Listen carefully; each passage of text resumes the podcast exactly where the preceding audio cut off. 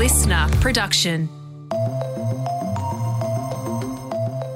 Hello, Tom Tilley and Jan Fran with you for the briefing. And in this episode, you're going to meet the 23 year old university student Cherish Kuehlmann, who has one hell of a story, Jan. Yeah, so she was part of a group of people, around 30 people, who marched on the Reserve Bank in Sydney to protest the cost of living, right? Her story gets really interesting because of what happened next. I hear a loud bang on the door. Not sure what it is. I go to look. The peephole on my door is covered. I can't see who it is, uh, but you can guess by the loud bang. I open the door and they say, You're under arrest for trespassing. There's about five or six police officers there. Wow. Yeah, a very dramatic arrest for Cherish Kuehlmann. She was charged with a single count of unlawful entry.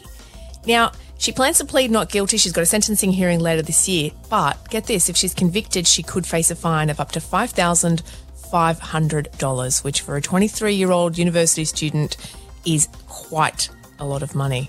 Feels like a deterrent, but you're going to hear a little bit later that it's had the complete opposite effect on her. Wow, interesting story. I think a lot of people would love to protest at the Reserve Bank right now, given what's been going on. So, really interesting to hear her story. You'll get that full uh, interview in just a moment. First, here are today's headlines. It is Friday, the 10th of March. Well, we're starting with some defence news, and the federal government is expected to announce that we are buying up to five nuclear submarines from the United States as part, or rather as a ramping up of our deal with our AUKUS partners. Clearly, these submarines will have the capability to operate at war, but the true intent of this capability is to provide for the stability and for the peace of our region. Uh, that's acting PM Richard Marles speaking there. So the details of this deal um, yet to be announced. They're going to be announced next week when Anthony Albanese meets with, as I said, our AUKUS partners. Um, that's the US President Joe Biden and the UK Prime Minister Rishi Sunak. That's happening on Monday in the US. Yeah, so we've been hearing a lot about nuclear submarines since this AUKUS partnership was announced by Scott Morrison in September 2021. Um, what we're learning now are the finer details that basically we're going to get three or four or five submarines from the US, but they're going to take until next decade to actually be built, which is a stopgap measure for the UK designed submarines, which are going to take even longer. So it's a very long range um, purchase of these nuclear submarines, and the whole thing's expected to cost about $170 billion. Wow, that's a lot of cookies. And Hillsong has been accused of money laundering and tax evasion by independent MP Andrew Wilkie under parliamentary privilege. So, yesterday, Andrew Wilkie stood up in the parliament with a pile of folders full of leaked documents from Hillsong, which he claims show the megachurch earned $80 million more than it publicly declared, and that it detailed enormous spending on private jets, overseas holidays, and luxury goods by Brian and Bobbie Houston, the founders of Hillsong. Hillsong followers believe that the money they put in the poor box goes to the poor. But these documents show how that money is actually used to do the kind of shopping that would embarrass a Kardashian. So, Andrew Wilkie singled out a trip to Cancun, Mexico by the Houston family in 2021 when a lot of Australians were in lockdown, where they allegedly spent $150,000 of church money over three days. He also said they spent $179,000 on private jets over just a three month period. These documents show former leader Brian Houston treating private jets like Ubers. Private jets like Ubers. Wow. Now, the thing with this is that um, Andrew Wilkie said that he also provided these leaked documents and records to three separate organisations. They were the Australian Tax Office, the Australian Securities and Investments Commission, and the Charities Commission. Um, and he says that they've not been acted on at all. Um, Hillsong's also responded to this. So they've said that the claims made by Andrew Wilkie are out of context. And um, they said that they relate to these allegations that were untested that were made by an employee in an ongoing legal case. So that's been their response. Yeah, they also said that in many respects, these allegations are wrong. So this is a, a massive bombshell from Andrew Wilkie. Not only um, makes allegations against the Houstons, who are the previous most senior pastors of Hillsong, but also made allegations of lavish spending by the new leader, um, Phil Dooley, who's supposed to be um, guiding the organisation through a transition. So, really interesting stuff there. I think there'll be more to come on this story. Closing arguments have begun in the trial of ultra Orthodox Jewish school principal Malka Leifer. Yesterday, the jury was told that Leifer used her position of power to sexually exploit teenage students. Um, the 56 year old is facing 27 charges over the alleged abuse of three sisters. This was between 2003 and 2007. Um, she has pled not guilty. And the Northern Territory has seen a major drop in crime since the new alcohol restrictions were put in place. That's according to leaked police figures. In Alice Springs, there has been a 45% drop in unlawful entries and a 30% drop in domestic and youth disturbances. We've got to be realistic. It's a very short period that we've collected this data. These alcohol restrictions only came into place at the end of January, and the statistics are at February compared to January. That was the Assistant Police Commissioner in the Northern Territory, Martin Dole, there. So these were the alcohol bans that were reimposed after they were relaxed in July last year, which is seen to be a big part of the reason why crime was skyrocketing in that town um, throughout last year. Yeah, I have seen some experts saying that we should take these figures with a pinch of salt. I mean, um, you know, we heard the assistant police commissioner there saying we've got to be realistic. This was uh, collected over a short period of time. But uh, one of the experts that I saw sort of comment on this was saying that in line with school holidays, there tends to be a spike in crime over December, January, and then school returns and the crime rate drops. So, um, seemed to be indicating that there were perhaps some other factors mm. in play as well, not just alcohol. It's also important to note, you know, this has been a document leaked. Um, well, we don't know where the leak has come from, but it's it's police data, uh, and uh, you know, I, I know that the police, well, certainly the Northern Territory Deputy Commissioner has said that he'd like to see more alcohol restrictions in place as well. So I think I think we need to give this one a little bit more time to see exactly how it plays out. All right, Jan, you're about to bring us this fascinating interview about the young woman who protested the RBA right after this message.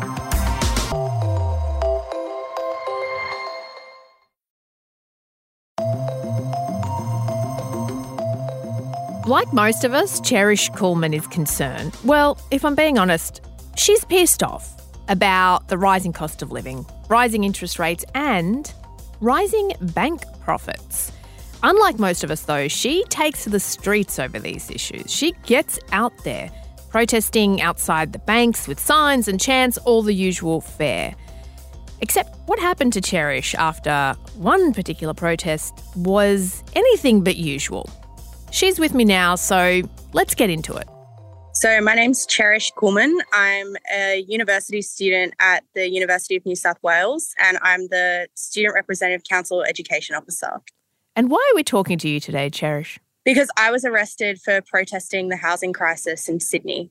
When you say protesting, talk us through the protest. What was that day like? How did it unfold? What did you do? So, on February 17th, uh, university students and myself across Sydney had organised a protest against the 5.5 billion, you know, half year record profits that the Commonwealth Bank of Australia was posting, as well as the interest rates of the Reserve Bank of Australia that are directly leading to mortgages increasing as well as rents. And I think students are very much acutely feeling the effects of the housing crisis right now. Friends are having to couch surf with me. People are lining up in you know with hundreds of others to look at a moldy damp expensive rental. And others you know with full-time incomes are threatened with homelessness.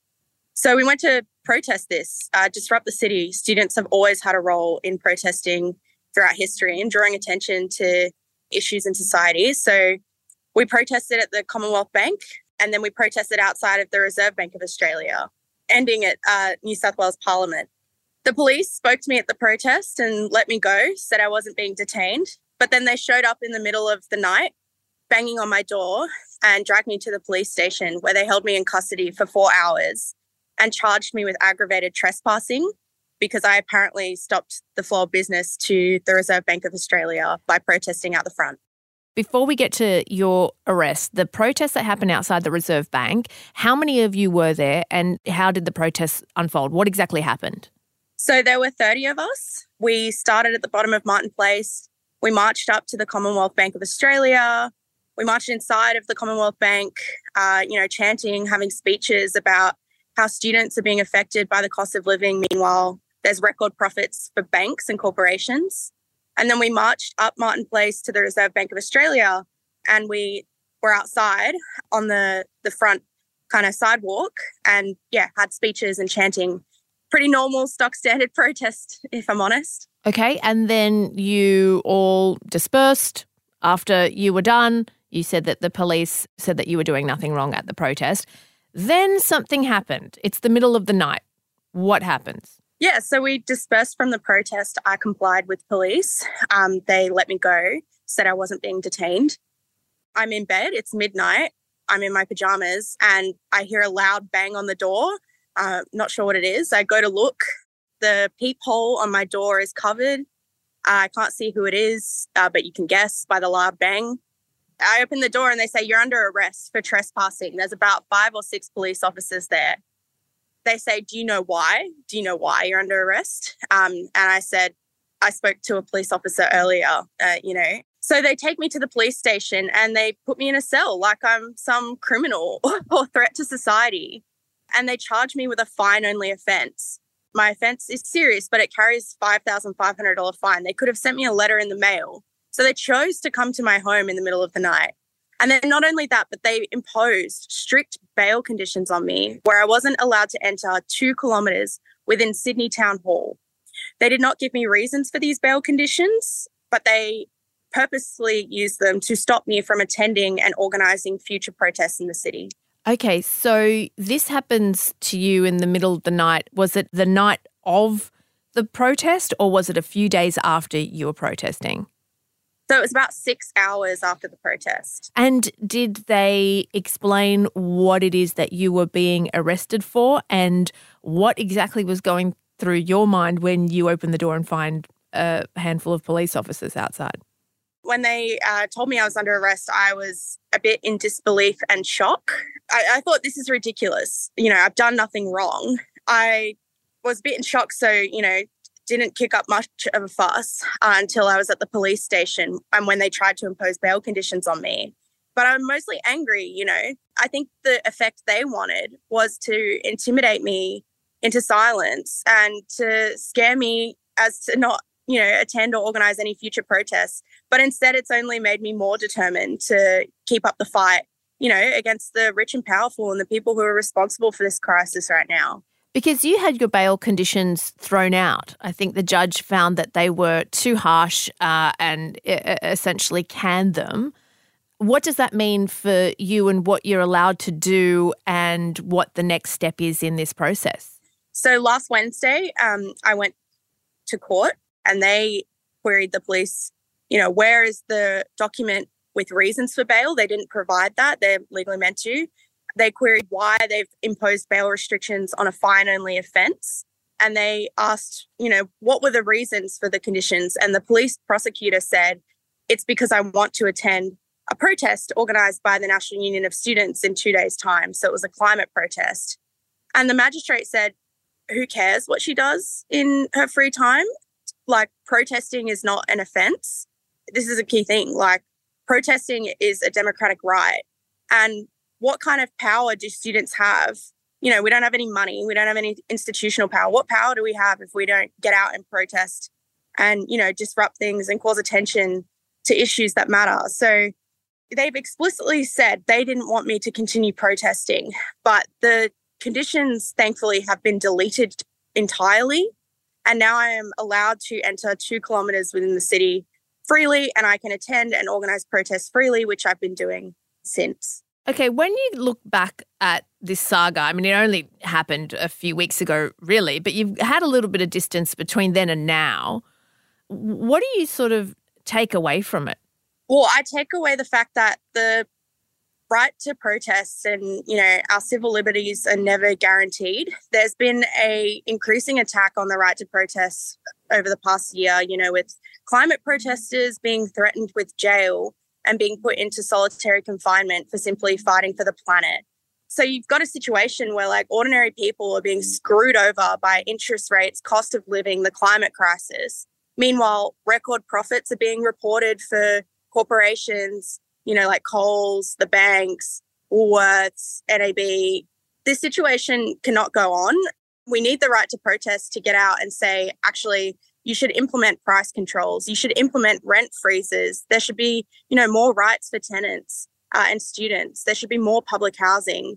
This is how things have always been won throughout history, and Australia's got a long history of that. So this whole thing has taught me actually you have to keep up the fight, um, not only to fight for more in this world, but actually to even defend the rights we already have. And so you're going to continue protesting. This hasn't deterred you.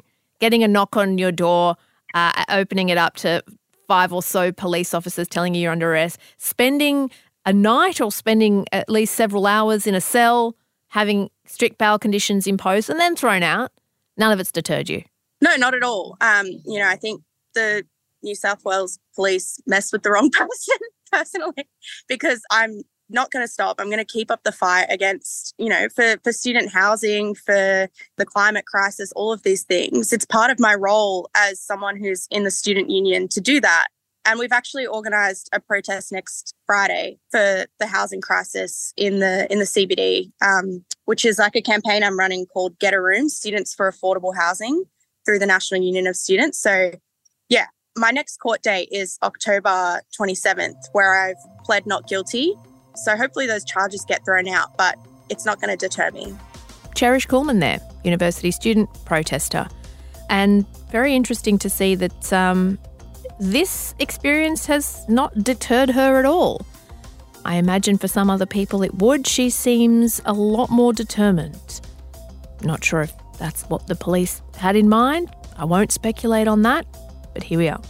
All right, that is it from us for our Monday to Friday show. Jam Jamila is back tomorrow for the weekend briefing, chatting with Linda Marigliano, who you might remember from Triple J back in the days. Um, she has Italian, Malaysian, Chinese heritage, and together she and Jam unpack a lot of that upbringing and culture and talk about Linda's love of music, which seems to just run through her veins. It's a really, really great chat. I think you're really going to love it. In the meantime, thank you so much to our producers and the very hardworking team behind the microphones here in the briefing. Catch you next week.